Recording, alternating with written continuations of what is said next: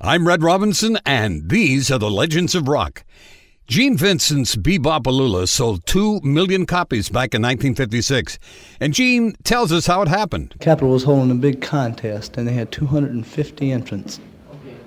And uh, I was one of the last ones to send mine in.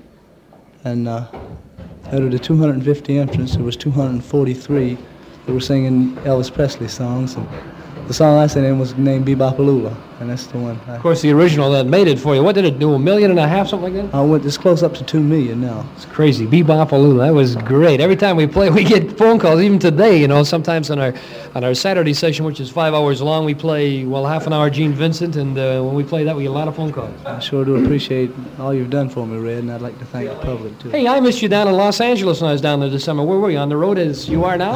Probably was. I stay all year most of the time, it seems like. Yeah, I stopped in to talk to Bill Talent and Marilyn Hammond. They said, "Well, Gino's out on the road." Yeah, I was, I was on the road. Where do you go from here?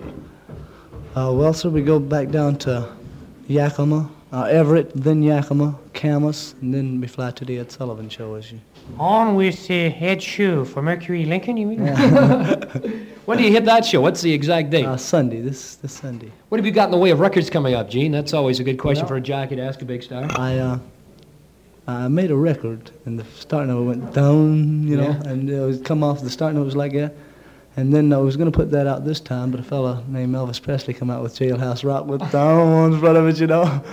so we, we helped that one and put out uh, Dance to the Bop, and the next one will be a, ro- called, a song called Rolling Danny. What do you think about rock and roll? Now, you're one of the rock and roll greats. Do you think rock and roll is uh, slipping down? This is a question I have to ask myself all the time because I've been associated with it since it began, too. What do you think?